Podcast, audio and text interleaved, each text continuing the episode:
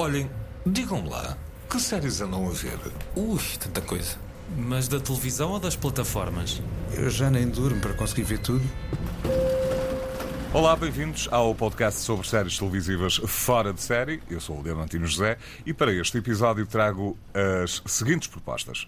Foundation, a série de ficção científica, vagamente baseada na série de livros com o mesmo nome de Asimov. A dimensão, de facto, é colossal, envolve a ideia de um império galáctico, de um grande planeta capital, de uma ciência chamada psicohistória que antevê o futuro. A comédia dramática de White Lotus. White Lotus é uma cadeia de, de é tipo Ritz, né? é uma cadeia de, de hotéis. Uh, no primeira temporada no Havaí, na segunda temporada na Sicília e vamos acompanhar uma série de, de hóspedes durante uh, algum, um curto espaço de tempo. E o clássico da BBC, Blackadder. O Rowan Atkinson, para mim, apesar de ser um comediante excelente na, na parte de, de mimo, de, na parte visual, na, no humor físico, eu, para mim, ele é um comediante da palavra e essa palavra é usada como ninguém no Blackadder. Aproveito para saudar desde já os habituais elementos do painel. Olá, Rui Alves Souza, Nuno Galopim e Daniel Mota. Ora viva! Hello! Ora! Ora viva. Começamos, começamos com a ficção científica. Foundation é uma saga complexa de humanos espalhados por planetas por toda a galáxia que vivem sob o domínio do Império Galáctico. Onde é que eu já vi isto? É esta a premissa, verdade, Nuno Galpim? Sim, e se ficássemos pela premissa e até pelos livros, íamos ficar muito bem. Porque esta é uma das grandes sagas da história da literatura de ficção científica. Uh, o Foundation começa a nascer nos anos 40, primeiro como um conjunto de contos, uh, é, tem uma espécie de upgrade para romance no início da década de 50. Nasce uma primeira trilogia, depois há sequelas e prequelas. Ao todo são sete volumes nos quais Isaac Asimov desenha aquilo que nós esperamos de uma grande saga galáctica, toda uma mitologia. De resto, e podemos levantar aqui assim outros exemplos de sagas galácticas que, uh, bem que podiam ser adaptadas a séries de televisão ou não, depois Acho que é de ver esta, inquieto, é, o, o, Rama do Arthur C. Clarke é outro exemplo brilhante. O Dune do Frank Herbert, finalmente a ter uh, uma resposta uh, nos filmes do Denis Villeneuve. Sendo que o Dune chegou a ser adaptado a uma série de televisão. E, e ao cinema com o David uma Lynch. Uma série de televisão com... Eu gosto, eu gosto da versão do David Lynch. Eu é, também gosto. É, também cool, gosto. é cool dizer que era uma chatice, eu não, não acho. Não, não. Eu acho que é cool dizer que se gosta, na verdade. É, então, então estamos... A minha geração diz que é cool dizer que se gosta. Ah, então olha, eu, eu, eu, estou mais com a tua geração do que com a minha. E bem depois, sei, bem sei. A geração marciana, ou a, a, a a ideia da aventura marciana que está nos livros do Kim Stanley Robinson também dariam uma bela saga galáctica. Mas esta é talvez, na sua amplitude, a maior de todas, porque pisca um pouco o olho, ou na verdade é o George Lucas que vai pescar o olho aqui, à ideia do há muito tempo numa galáxia muito distante. A dimensão, de facto, é colossal, envolve a ideia de um império galáctico, de um grande planeta capital, de uma ciência chamada psicohistória que antevê o futuro, e é precisamente por haver um especialista nesta ciência que antevê o futuro que a coisa começa a correr mal. Não para a série, eh, para a trama narrativa. O Harry Seldon é alguém que imagina o, o momento de após eh, séculos de prosperidade do grande Império Galáctico. E o que vemos daí para a frente, e estou ainda a falar dos livros, é de qualquer coisa que uh, junta manipulação genética, jogos de poder e por aí adiante. Era muito interessante ver como esta história podia ser transformada uh, em qualquer coisa no espaço audiovisual. E falo audiovisual porque tinha havido uma adaptação interessante na BBC em áudio na década de 70 e de resto estas coisas de haver adaptações em áudio ou histórias de ficção científica em áudio tem supra-sumo no Hitchhiker's Guide to the, Guide to the. Galaxy uhum. do Douglas Adams. É a famosa uh, trilogia em quatro volumes da qual depois saiu o quinto um, e é um dos exemplos maiores de humor ao serviço da ficção científica. Nasceu de um programa de, de rádio. Depois houve uma adaptação do Foundation a rádio. Houve já duas tentativas de propor produções para adaptação ao cinema. Começou a falar-se numa hipótese de fazer uma série há já algum tempo e ela ganhou forma com a primeira temporada em 2021. A segunda estreou há pouco tempo, em junho de 2023. Sim, é fresca. Olha, tal como falámos no episódio anterior sobre o State of the Union, também aqui sofreu com a pandemia, houve um hiato de tempo. Mas aqui acho que não sofreu só com a pandemia, sofreu com um problema de dimensão, de escala. Uhum. É que se a escala galáctica, logo a expressão, deixa uh, em nós a ideia de uma coisa gigante, que o é, de facto, Sim. nas cenas dos planos gerais de espaço e de planetas, ou seja, CGI, sempre que entram os efeitos visuais, a concepção das imagens tem de facto essa dimensão galáctica. Quando chegamos depois ao mundo dos cenários, das personagens, da interação entre personagens, eh, da forma como os atores as vestem, a coisa fica sempre um bocadinho a cheirar ao. Então era isto. Mas há bons exemplos de ficção científica na televisão. Então não há. E- e- Tens o e- The Expanse como Sim, e- uma série brilhante que está no Prime. E o Battlestar Galáctica, versão mais recente.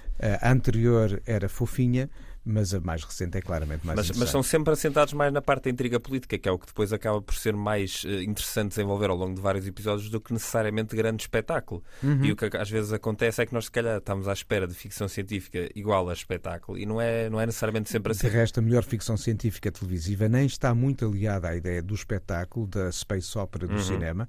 Eh, Se recuarmos nos, nos anos, ao final de 60, as primeiras, primeiras temporadas de Star Trek, o Star Trek original, o próprio Star Trek The Next Generation, já dos 80 ou o Espaço 1999, tem nos alicerces, em primeiro lugar, a escrita, Hum, depois uma boa exatamente. direção artística e nunca há uma exuberância ao nível do que o cinema de ficção científica pós-Star Wars nos habituou. Claro. E a verdade é que, em exemplos recentes, há uma série que eu gostei muito de ficção científica, que é o Devs, do Alex Garland, ah, que é um excelente exemplo de como criar ah, um universo de ficção científica contido num São Francisco atual, atual, distópico, ah, e é uma série muito, muito interessante, com imensos elementos futuristas, mas que, mas que não precisa de explosões e coisas qual. por todo lado e galácticas. O que eu acho de uma série como a Foundation é que, logo à partida, estamos ah, a tentar encapsular um universo que me parece gigantesco nos Onde ele não livros cabe. onde ele é muito difícil caber Claro. e ou quase que tínhamos uma, uma temporada dedicada a cada, sei lá, a cada Ou então cada fazias uma universo. triagem de algumas coisas e Depois também era um... há uma ambição de querer pôr tudo lá dentro e Claro. não, não caber. E de Sim. facto, eh, tens essa menção sempre na imagem, e não é por acaso que os prémios que a Uhum, série uhum. obteve são todos na área dos efeitos visuais ou da direção artística, porque Uhum. aí de facto o trabalho é muito bom, mas sempre que depois desces à necessidade de dar corpos àquelas figuras e interagirem uns com os outros, a coisa fica sempre como uma espécie de versão pobrezinha de um ponto de vista de partida que prometia muito mais do que aquilo que, que cumpre. Mas é? há pouco falaste do Expense, que achas que é uma série mais Acho uma mais série interessante. Para já o The Expanse, e um dia podemos falar dela aqui assim. Eu nunca tinha dado pelo The Expanse, até que um amigo meu, que é um bocado viciado, para não dizer um pouco mais, em séries de ficção científica, livros de ficção científica e também eh, filmes de ficção científica e bandas sonoras de filmes de ficção científica, vou-me calar já a seguir.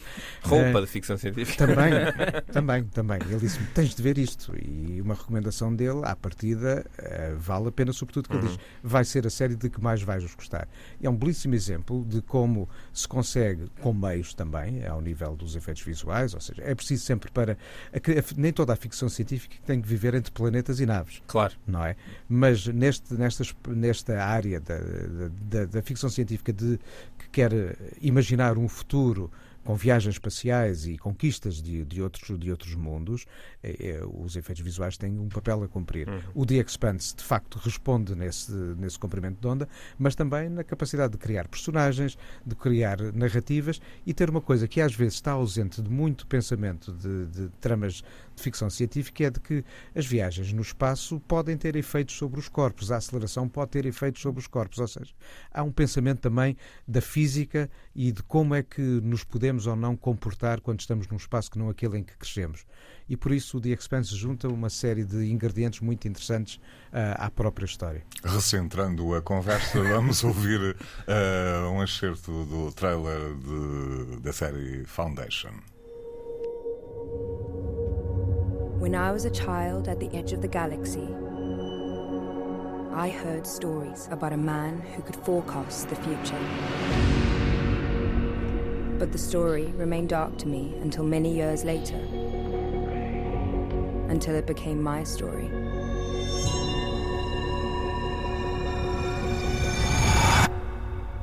Until it became the only story. Nuno, não tendo eu visto a série, imagino que esta seja uma das personagens principais. Uh, estamos perante uma das figuras que se vai aliar ao tal Harry Seldon que eu falava há pouco, que é uma figura que atravessa a narrativa. Não vou falar muito mais sobre a forma como evolui a história, porque os livros estão à espera de quem os queira ler. A série está lá, mas está longe de ser das coisas mais interessantes que a ficção científica nos deu a ver nos últimos tempos. É mais parra do que uva. Eu sou fã do, do Isaac Asimov, não do, do da fundação que ainda não mas li, dos mas robôs. dos, dos robôs. Uh, e o que esta série me fez fazer foi buscar o livro à casa dos meus pais para um dia destes o, ler a trilogia E original vale a pena, primeiro. vale a pena, sobretudo a trilogia original, vale mesmo a pena. Porque de facto eu vi os dois primeiros episódios desta série e acredito que o facto de ser visualmente impressionante em determinados momentos possa valer a pena ver mais do que isso mas não me entusiasmou por aí além e depois tenho sempre receio, não de, de, de, uma série ser mais ou menos fiel em relação ao trabalho que está a adaptar, mas acho que de vez em quando um autor da dimensão do Asimov se torna uma muleta para legitimar uma série. Sim.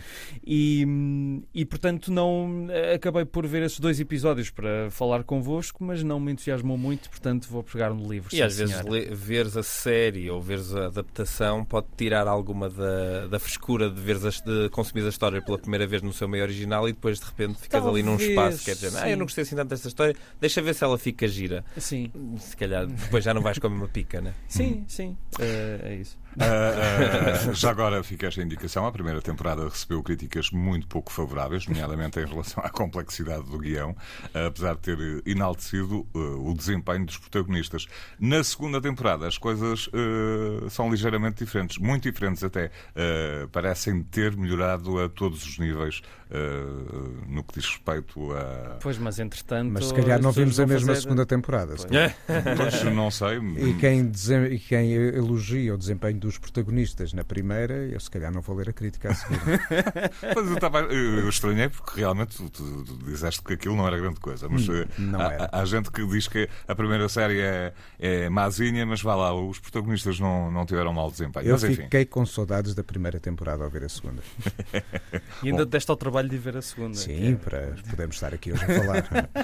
uma, uma boa notícia, ou, uma notícia que pouco interessará a alguns, é que as filmagens para a terceira temporada já começaram em Praga no passado mês de maio. Entretanto, foram interrompidas devido à greve dos argumentistas. Olha, a resposta está no nome da cidade. É uma praga. Foundation está disponível na Apple TV. Vamos agora até ao The White Lotus, resort tropical, em que podemos acompanhar as façanhas de vários hóspedes e funcionários ao longo de uma semana.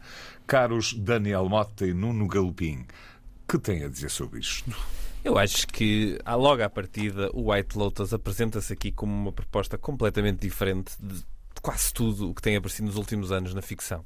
Eu, lembro-me da primeira vez que comecei a ver o White Lotus, o primeiro episódio, e, a sensação que eu tinha era constantemente: mas que raio é que isto é suposto ser? É suposto ser uma comédia? Porque a série não se trata como se fosse uma comédia. Não tem uma punchline óbvia, não tem momentos evidentes de, de, de comicidade, não tem uma banda sonora apatetada. A banda sonora, aliás, que é um, uma, algo que está em extrema evidência em todo o lado, tanto na primeira como na segunda temporada, um, a banda sonora cria-nos um, uma inquietação desde o primeiro episódio. Aqui o que temos é, como estavas a dizer há pouco, de Diamantino, é o White Lotus é uma cadeia de, de é tipo Ritz, né? é uma cadeia de, de hotéis. Uh, no primeira temporada no Havaí, na segunda temporada na Sicília. Uh, e, e, vamos acompanhar uma série de, de hóspedes durante uh, algum, um curto espaço de tempo. E a partir daí, o que se desenvolve é uma comédia, drama negro que, acima de tudo, vive naquele espaço logo a seguir onde estávamos à espera que a cena acabasse. Todas as cenas do White Lotus duram mais dois ou três segundos que o que nós estávamos à espera que elas durassem. E é aí que está a magia do, do, do timing e, e, muito especial desta série. Depois temos interpretações absolutamente incríveis, como a já super citada e super, super mencionada Jennifer e Coolidge. Premiada. E premiada. Finalmente a ter aqui um reconhecimento ao fim de uma carreira bastante, bastante longa. Uh, e, e, a personagem que ela faz é, é completamente destravada e deslocada e vive também ela num equilíbrio muito, muito curioso, muito cinzento entre ser um exagero de uma caricatura que não se aguenta ou ser uma pessoa só frágil que apetece dar um abraço, mas depois todas aquelas pessoas são são más, são más pessoas. não, não, não, consigo ter amor por ninguém, mas ao mesmo tempo tenho carinho pelos defeitos de toda a gente. E ela é o elo de ligação entre as duas temporadas. Exatamente. Porque é a personagem interpretada por ela, a Tanya McCoy, e depois, eh, vou fazer aqui um micro spoiler, eh, o seu companheiro, Exatamente. que pode evoluir para um outro estatuto marital. Eu, eu- eu- eu ia perguntar eh, o seguinte, porque eu, como sabem, eh, só vi dois episódios, a série não me agarrou, vou tentar novamente, porque toda a deves, gente diz deves. muito bem do, do, do White Lotus. Ia perguntar, ou seja, a primeira temporada passava-se no Havaí, a segunda é em Itália. Hum, os- o, o- o elenco muda radicalmente. Sim, o Digamos elenco que em alguns casos tem obrigatoriamente que mudar, e mais não Sim. digo. Sim, porque sim, em alguns casos tem obrigatoriamente de mudar, basta ver a, A evolução da até ao narrativa. Mas o, o que há, o que há de comum em cada uma das temporadas é o hotel. Exatamente. O hotel, quem nele trabalha e quem nele está a passar uma temporada, uns dias, lá o que seja. A relação com o espaço é muito importante, Uhum. com o Havaí, eh, ou seja, com o contexto geográfico onde cada uma das temporadas acontece.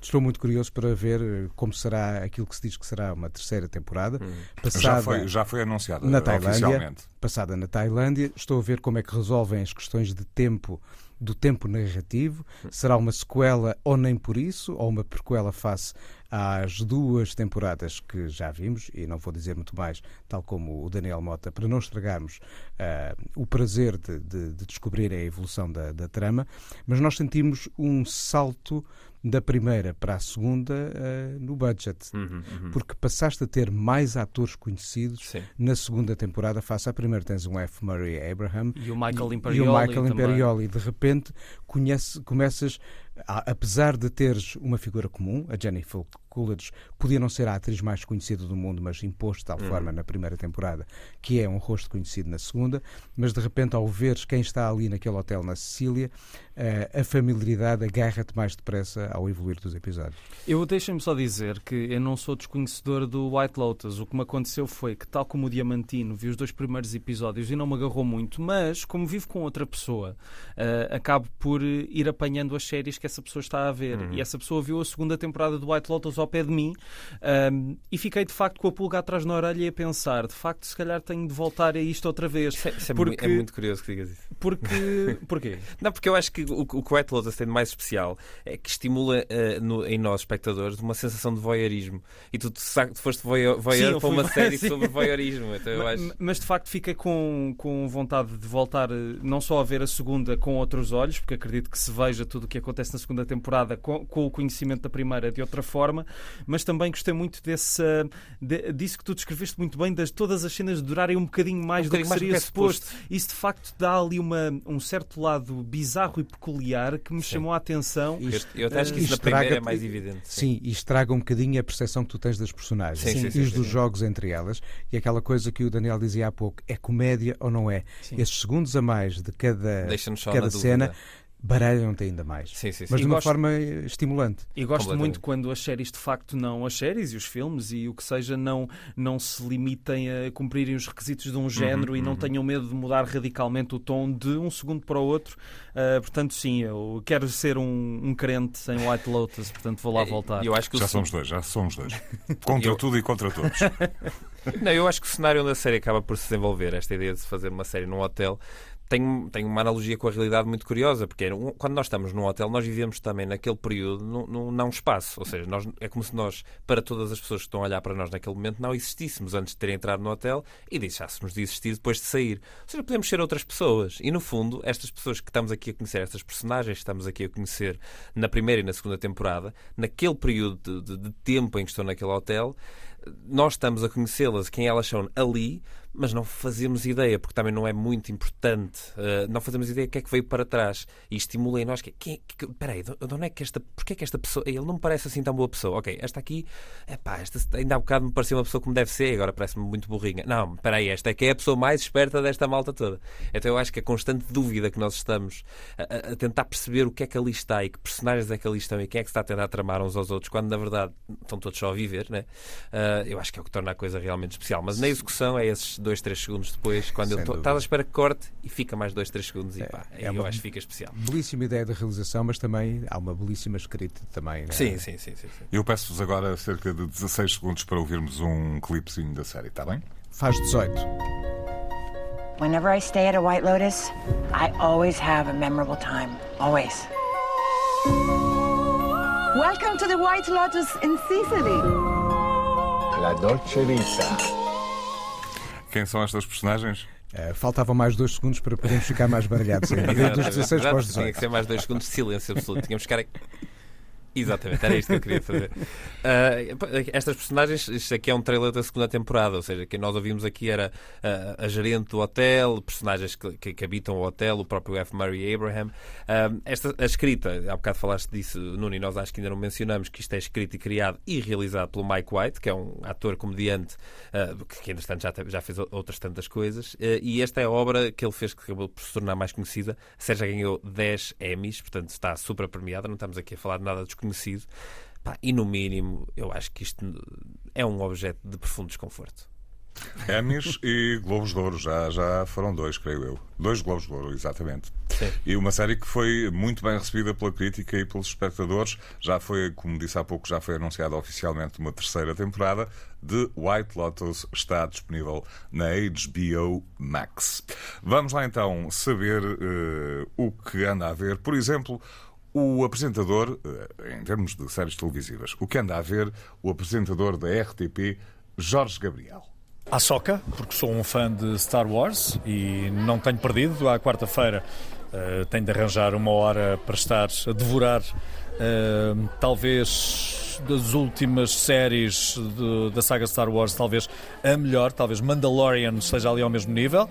E estou a ver porque me divirto muito, porque são piadas inteligentes no meio de tanta parvoíce que também está incluída. Estou a ver o The Office o The Office americano e, e divirto-me muito porque os textos são feitos com muita, com muita habilidade, muita destreza e eh, eles são, em muitos casos, para quem já segue a série, são estupidamente ridículos, mas há sempre ali um, um toque de ironia que nos remete ao nosso dia a dia e isso faz com que nós nos divertamos a ver aquelas situações que acabam por ser um espelho daquilo que nós vivemos todos os dias nos nossos postos de trabalho.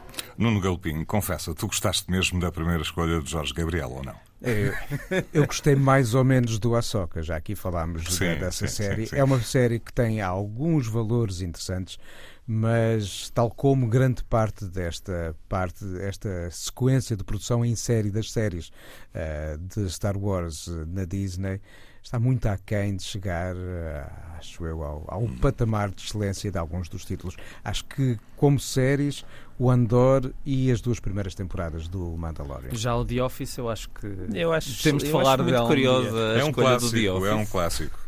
Porque principalmente trabalhar numa empresa de serviço público tem alguns dias em que nos sentimos em episódios do The Office. Não é? Avançamos? Vamos lá. Avançamos, não, neste, neste caso recuamos, recuamos no tempo.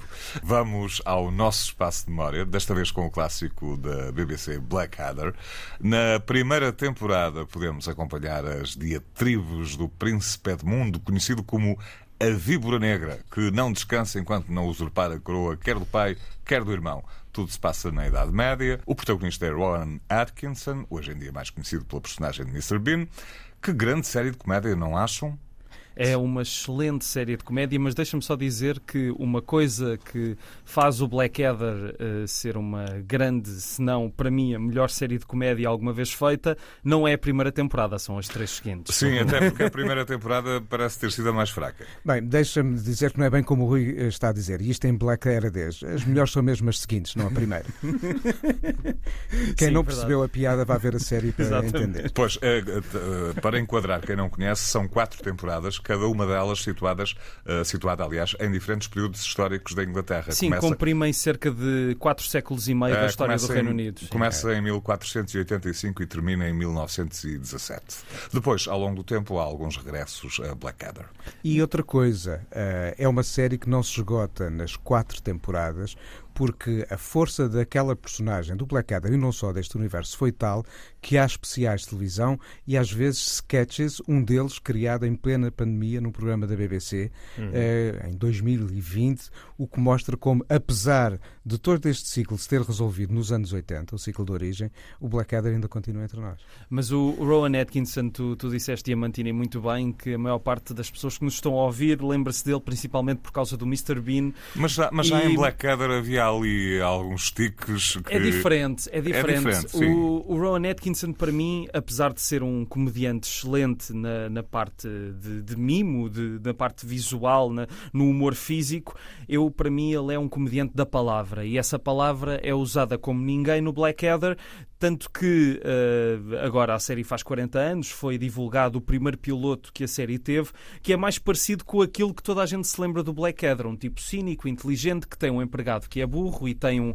um amigo que é da nobreza que também é burro, uh, e ele goza com toda a gente. Mas, mas, essas personagens vão evoluindo ao longo da Vão evoluindo e, às vezes, e trocam as voltas. Exatamente. Mas, uh, mas este piloto, de facto, na altura não funcionou. E então o que eles decidiram fazer foi toda uma primeira série que não tinha nada a ver com a ideia original. Daí termos um Blackadder que não é mais inteligente da trupe uh, e que é uma personagem muito. Assim, sim, na voz faz-nos um pouco lembrar o Mr. Bean, mas de facto, quando chegamos à segunda temporada, que se passa no tempo da Isabel I, que é interpretada brilhantemente pela Miranda Richardson, a melhor rainha da história da televisão, uhum. percebemos o salto enorme que se deve não só ao facto do Rowan Atkinson ter saído da escrita e ter entrado o Ben Elton a escrever com o Richard Curtis uh, esta série, que são dois dos grandes argumentistas da televisão britânica e que a partir daqui fizeram uma série que para mim é sempre a somar. Ou seja, a segunda temporada é excelente, a terceira ainda mais e a quarta acaba de uma maneira, na Primeira Guerra Mundial, acaba de uma maneira que acho que comovente, né? comovente e que ninguém poderia prever na altura uh, e que subverte todas as regras daquilo que pensávamos que, te, que dávamos como garantido nas temporadas anteriores. Uh, e as temporadas todas têm ligação, ou seja, a mesma ideia de que eles são todo, todos os Blackadders uhum. são descendentes dos anteriores. Um, e é uma série que, como o Stephen Fry, um dos atores uh, também uh, do Blackadder, uh, como o Stephen Fry diz num, num livro que conta a história do, de toda, toda a execução e todo o making of do Blackadder, o Blackadder só funciona porque há uma pessoa que está acima de outra e há um risco real da pessoa ser executada, ser, ser executada a, toda a, toda a hora. E essa comédia comédia que é uma comédia de costumes britânicos, mas também é uma comédia sobre a história e sobre a hierarquia da história. Uh, é extraordinária, não sei mais. Pois é, parece-me que existe também um bocadinho de conhecimento. Eu, eu, não, eu nunca tinha visto o Blackadder, vi agora primeira temporada e o primeiro episódio da segunda, portanto estou a fazer o meu caminho. não quis ver tudo de uma assentada nem saltar episódios, porque Faz o Rui me disse: não bem. faças isso, Daniel. Mas, mas, a, ti, mas a ti prenderam-te os, Prender, dois, os dois primeiros episódios. Prendeu, uh, sim, a primeira temporada, aliás, toda. Ah, mas okay. uh, prendeu-me até mais com a Alô Alô, porque eu acho uma série mais diversificada no tipo de gags e de piadas que vai tendo. E depois tem uma coisa que é logo no primeiro episódio, a maior parte das falas que, que são ali ditas são, são brincadeiras com falas de Shakespeare. E eu estava deliciado. Eu estava a ver aquilo e pensei, oh, isto é ótimo. transformar frases conhecidas de Shakespeare com um pequeno twist e de repente aquilo tem muita piada.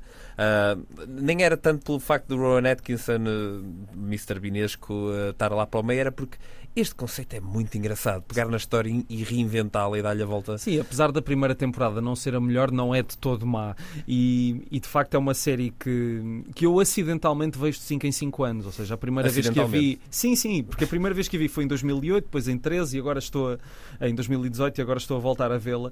E na penúltima vez que a vi apanhei várias dessas referências claro. ao Shakespeare. Quando eu tinha 13 ou 14 anos, não, não Ainda não tinhas lido o Ricardo III? Não, não, não eu só, só leio aos 14. Mas é uma uma série que ganha com um, a ambição de ter sido cortada. Ou seja, na primeira série tu tens uns decors eh, sim, grandes, sim, sim, tens uh, filmagens de exterior muito, muito promenorizadas e na segunda tens um cenário uh, quase, quase sufocante, tão pequeno que é, mas muito mais concentrado na escrita e no desenvolvimento das personagens e, e acho que foi para o melhor. Eu, já acho, agora, eu acho que a terceira então é particularmente Sim, com o Hugh Laurie também. Ora, falar Ora, no vinho o nosso Dr. House na altura. Sim, e é uma das características também da evolução da, da, da série, que se o Rowan Atkinson é uma das raras figuras que se mantém presentes, o elenco vai acrescentando e retirando figuras de cena que nos ajudam também a construir a relação com cada uma das épocas.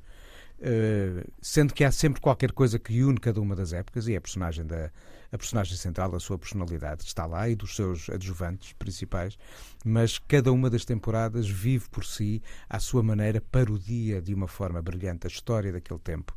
Um bom conhecedor da história eh, britânica acho que tirará mais partido do que qualquer um de nós Exato. do que ali está a acontecer. É como se de repente houvesse uma série que parodiasse os tempos de Dom João I, claro. uh, de Dom João III, uh, de Dom João IV, olha, tantos e Joões, e Dom João V.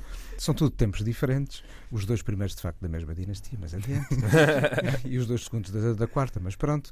Mas, mas uh, eu acho que tira partido, nós mesmo conhecendo mal a história do Reino Unido, não nos é ensinado, a menos tínhamos curiosidade e que tínhamos lido, mesmo assim conseguimos tirar muito partido sobre a relação que as personagens têm com o que são os grandes paradigmas de cada uma uhum, daquelas uhum. épocas. E os jogos na, na época da chamada regência uhum. final do século XVIII, princípio do século XIX, acho que são transversais e não exclusivos ao Reino Unido. Vamos ouvir um pouco da, dessas personagens? Vamos I want to be remembered when I'm dead. I want books written about me. I want songs sung about me. And then hundreds of years from now, I want episodes from my life to be played out weekly at half past nine by some, some great heroic actor of the age. Yeah, and I could be played by some tiny tit in a beard. Muito modesto este Ouvi, homem, não é? É, ouvimos Blackadder e Baldrick, o seu servo que, que se contenta com nabos e que, e que diz que tem um prato, uh, o seu prato predileto é o nabo surpresa, porque é só o nabo e a surpresa é essa. Um, e essa relação, essa relação, por acaso, por acaso foi o episódio que eu vi ontem. Foi a, fra a frase, é... o servo que se contenta com nabos, acho que vai, fica na história.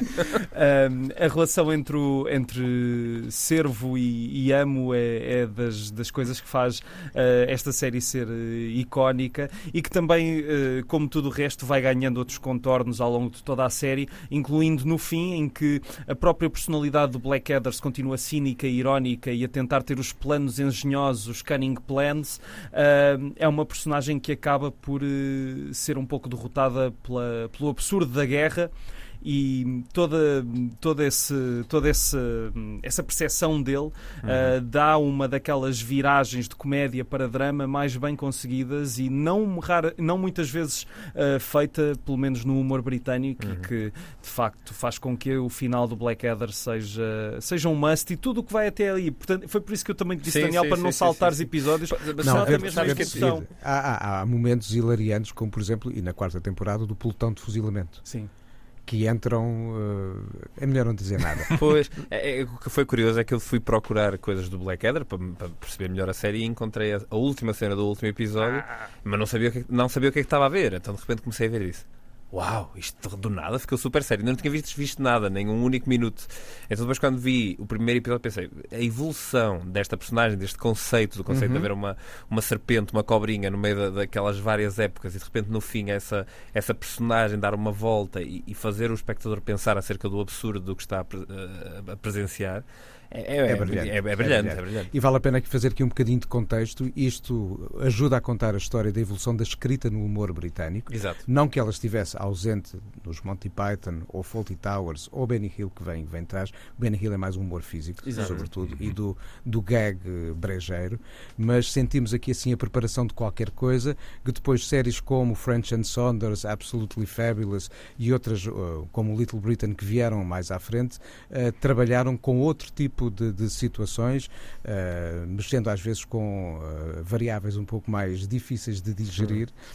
Mas esta série conta muito como o humor evoluiu daquela premissa inicial do nonsense dos Monty Python e das suas descendências para algo completamente diferente, mais elaborado, mais firme na criação das personagens e dos diálogos, apesar depois do Mr. Bean Exatamente. usar não, sobretudo o corpo para fazer piadas. E que é muito mais universal porque lá está, não Sim. tem essa barreira nem, nem de linguística, nem de mas, contexto. Mas evolui muito aqui a escrita do humor britânico. Uhum. Mas uh, dizer que também essa evolução também só foi permitida por causa da própria BBC, apesar da primeira temporada não ter resultado, ter dado uma segunda oportunidade e ter dado tempo, porque nós estamos a falar de uma série que são quatro temporadas de seis episódios cada uma, mas em que acontece tanta coisa e há tanta riqueza de diálogos, de situações, de personagens que são derivadas de um grande, grande trabalho de escrita com uma pessoa que é o Richard Curtis, que infelizmente nos últimos anos está mais dedicado a fazer filmes um pouco duvidosos, como o Yesterday, Hum. mas, mas pronto, esta. Mas fez o quarto Eu- casamento sem funeral. Também, é um belo é, filme. é sim, é, É sim. é assim. Eu vi esta série quando ela passou originalmente na RTP.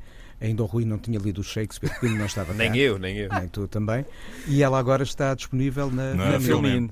Falta lá, é só o especial de Natal, que eu acho que é delicioso, incrível. porque é o cântico de Natal ao contrário, que é a pessoa boa que se torna má. Ok. Eh, portanto, vale a pena também ver. Meus amigos, vamos ficar por aqui. Foi, eh, o Blackadder foi exibido originalmente na BBC 1 entre 1983 e 1989. Como o Nuno disse, também já passou pela RTP, está atualmente disponível na Filmin. Foi mais um fora de série. Ah, de dizer ainda que, que o Blackadder é constantemente eleita como uma das melhores séries de comédia de todos os tempos. E acho que estamos de acordo. Estamos. É. Sim, senhor. Foi mais um Fora de Série. Agradeço ao Daniel Mota, ao Rui Alves Souza e ao Nuno Galpim. Meus caros, para a semana cá estaremos novamente. Que remédio. Mais seis séries. Vamos A fechar algumas das estreias eh, para os próximos dias. Uh, Memento Mori, série de suspense norte-americana baseada no primeiro romance de César Pérez Relida, da trilogia Versus Canciones e Trocitos de Carne. Operação Lioness, drama e suspense, numa série que tem como protagonistas Nicole Kidman e Zoe Saldana. É na Sky Showtime e a segunda temporada da série dramática de época de Gilded Age na HBO Max. Obrigado pela atenção, até para a semana, boas séries.